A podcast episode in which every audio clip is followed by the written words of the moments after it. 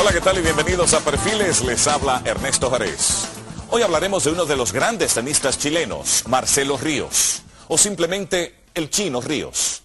Llegó a ser número uno del mundo en la categoría junior tras ganar el US Open con tan solo 18 años de edad. A lo largo de su carrera, conquistó 18 títulos del ATP. Fue finalista del Abierto de Australia. Pero su hazaña más grande fue cuando derrotó a Andre Agassi en el memorable Lipton Open. Allí se convertiría en el primer latinoamericano en situarse oficialmente como número uno del mundo. Su obra se completaría en el 2003, cuando junto a Fernando González, Nicolás Mazú y el capitán Horacio de la Peña, ganó para Chile la Copa de Naciones. Sus proezas siguen acumulándose en el circuito senior. Esta es la historia de Marcelo El Chino Ríos. Chino tenía una habilidad increíble, o sea, era capaz de, de sacarte el tiro con la mayor naturalidad. Él lo difícil lo podía transformar en algo, en algo muy fácil. Yo lo tuve como compañero y me acuerdo cuando él fue número uno del mundo que, que jugamos un set y me hizo correr por toda la cancha. Es que era muy diferente. El zurdo con, con a dos manos. Va a ser difícil que uno diga que va a salir un jugador parecido a Marcelo Ríos. Salía magia en su raqueta. Que una persona que la gente iba a ver y que y sobre todo la gente que sabía de tenis porque sabíamos que tenía talento que muy poca gente tiene. Lo bueno es tener un referente, tener un espejo y, y decir que un chileno puede, que un chileno le llegó. Yo también quería estar ahí donde estaba él. Cuando yo estaba creciendo, él ya estaba entre los mejores del mundo. Me encantaba la aceleración que tenía, me encantaba la, la prestancia que tenía en la cancha.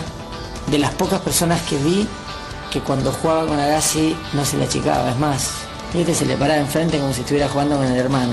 Se podía definir mm, como un medio genio, ¿no? Era un jugador que tenía muchísimo talento, que tanto de derecha como de revés era impresionante y, y yo creo que también era muy ganador. Tenía prácticamente dos derechas, eh, mucho talento, al ser zurdo eh, te complicaba mucho las cosas y yo creo que el jugador con más talento que he visto nunca en la vida. En la década del 90, Marcelo Ríos comenzaba a ser visto como una nueva figura en el circuito de tenis. Su larga cabellera, su gorra y su estilo de juego hacían que este chileno no pasara inadvertido. En 1993, probaría que su talento lo llevaría lejos cuando llegaba a la final del US Open para juniors. Era el número uno del mundo entre los de 18 años y su nombre empezaba a escucharse en el ámbito del tenis mundial empieza a hablar de un chico que ganaba torneos, la Copa Mille, se destacaba en los, en sudamericanos, eh, que estaba buscando eh, un lugar, se estaba formando en la academia de Nick Boletieri. Iba a entrenar ahí con jugadores que estaban los mejores del mundo y les ganaba y me iba a jugar torneo y ganaba. Entonces me dio como la claridad de, de saber de que si quería ganar y quería ser el mejor podía, podía llegar a serlo. Entonces él eso lo mostró desde, desde chico y de allí que también sorprendiera como juvenil, como en la categoría para menores de 18 años. Río ese año había hecho semifinales de Roland Garros. Desde el comienzo de la temporada estaba peleando el número uno con Razvan Sabau, que era un rumano, y todo el mundo sabía quién era Sabau y, y sabía los puntos que tenía que lograr Ríos para pasarlo. Había una efervescencia total. Ríos gana el US Open 93, se corona como número uno del mundo en la categoría, Adidas lo, lo patrocina, empieza a patrocinar su carrera y, y, ahí el chino se mete en profesionales y, empieza a marcar rápidamente con una conquista de un challenge en el año 94 que, que, no era casualidad que estaba haciendo el Junior. Más que el US Open fue el logro que te da que número uno Junior, fue algo que se habló tanto y que se dio tanta vuelta que, que manera importante por los contratos, porque era pasar a profesionales, por, por ser número uno junior, tener la posibilidad de tener algunas invitaciones profesionales. Entonces era un paso bastante grande para entrar a profesionales. No era lo mismo que ser dos que ser el mejor del mundo en junior. Cuando ganan US Open, fue recibido acá, no sé, como si se hubiera ganado un Grand Slam en profesionales. Fue una noticia importante y y yo me acuerdo que o sea, el US Open es un torneo que, que, no deja de ser. Es que tampoco lo tomé como que fuera un Grand Slam, tampoco en Junior no es importante cómo se toma en profesional un Grand Slam. Me acuerdo que jugamos la final en la cancha, no en el curso central ni nada por el estilo, era un partido más y, y tampoco lo tomo como que fue algo tan importante en mi carrera.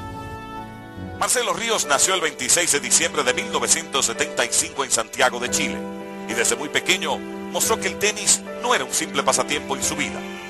Zurdo de Vitacura vivía con su familia en el conocido Club de Golf Sport francés, en donde Marcelo jugaba y entrenaba desde los nueve años. Su rutina era simple. Llegaba de la escuela, saltaba una cerca y se iba a las canchas de tenis que quedaban a 50 metros de su casa. Para Marcelo no había obstáculos. Mis padres viven en un country y, y tenía la posibilidad de llegar del colegio y ir a jugar tenis. Tenía las canchas a, a 10 metros. Fui bastante cegado con el tenis. Eh, Era, era mi vida, era el tenis en ese momento. Y cuando Marcelo se da cuenta que, que el tenis es su pasión, eh, decide mudar o, o probar suerte en la academia de Nick Bolitieri y es cuando Bolitieri no le ve mucho talento. Yo estuve con él y entrené con él y el informe que hizo no recuerdo que no fue muy bueno. Me parece que mi papá todavía lo tiene guardado. Pero la gracia de todo esto es que vuelvo yo vuelvo por él.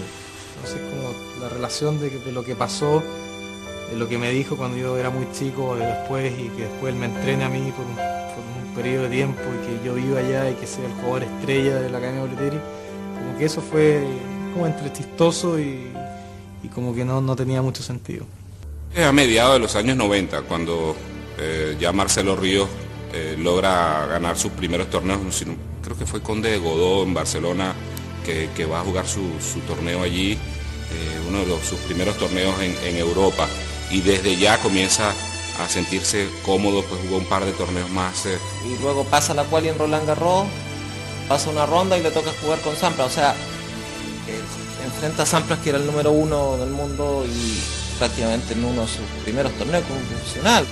Y me acuerdo que salía del, del, del Susan Lengen, de la cancha número 2, estaba subiendo y de repente lo veo a él todo sudado, que venía corriendo con la raqueta en la mano. Y miro y le digo, ¿a dónde vas, campeón? Me dice, no, acabo de ganar y lo voy a estudiar un poquito a Sampras. Y 18 años, este, te pide que hagas. O sea, o sea, quiere pie a Sampras, te va, te va a pintar la cara. El tipo fue y al otro día, o sea, perdió creo que 7-6, 7-6, 6-4, o sea, partidazo el juego. Y es más, o sea, normalmente un jugador que pierde con el número uno del mundo, el Pur Central, 18 años, 19 años, sale feliz. Lo que me contaron después que salió enojado. No sé si me sirvió, pero fue una experiencia bonita estar Roland Garros, jugar con el número uno del mundo, que Sampra y que hoy en día es el mejor de la historia y haberme parado en un curso tal con él. No solo logra, en ese año logra su primer Challenger, eh, su primer año profesional y logra su primer Challenger, sino que debuta en Roland Garros con una actuación muy buena con Sampras y un año después gana su primer título profesional en Bolonia. Empezó a cambiar la gente, empezó a conocer, empezó a firmar contratos y, y mejores hoteles y, como que la vida dio un vuelco con ese torneo que, que fue, fue diferente y creo que ahí me, di cuenta que, que, podía hacer algo en tenis.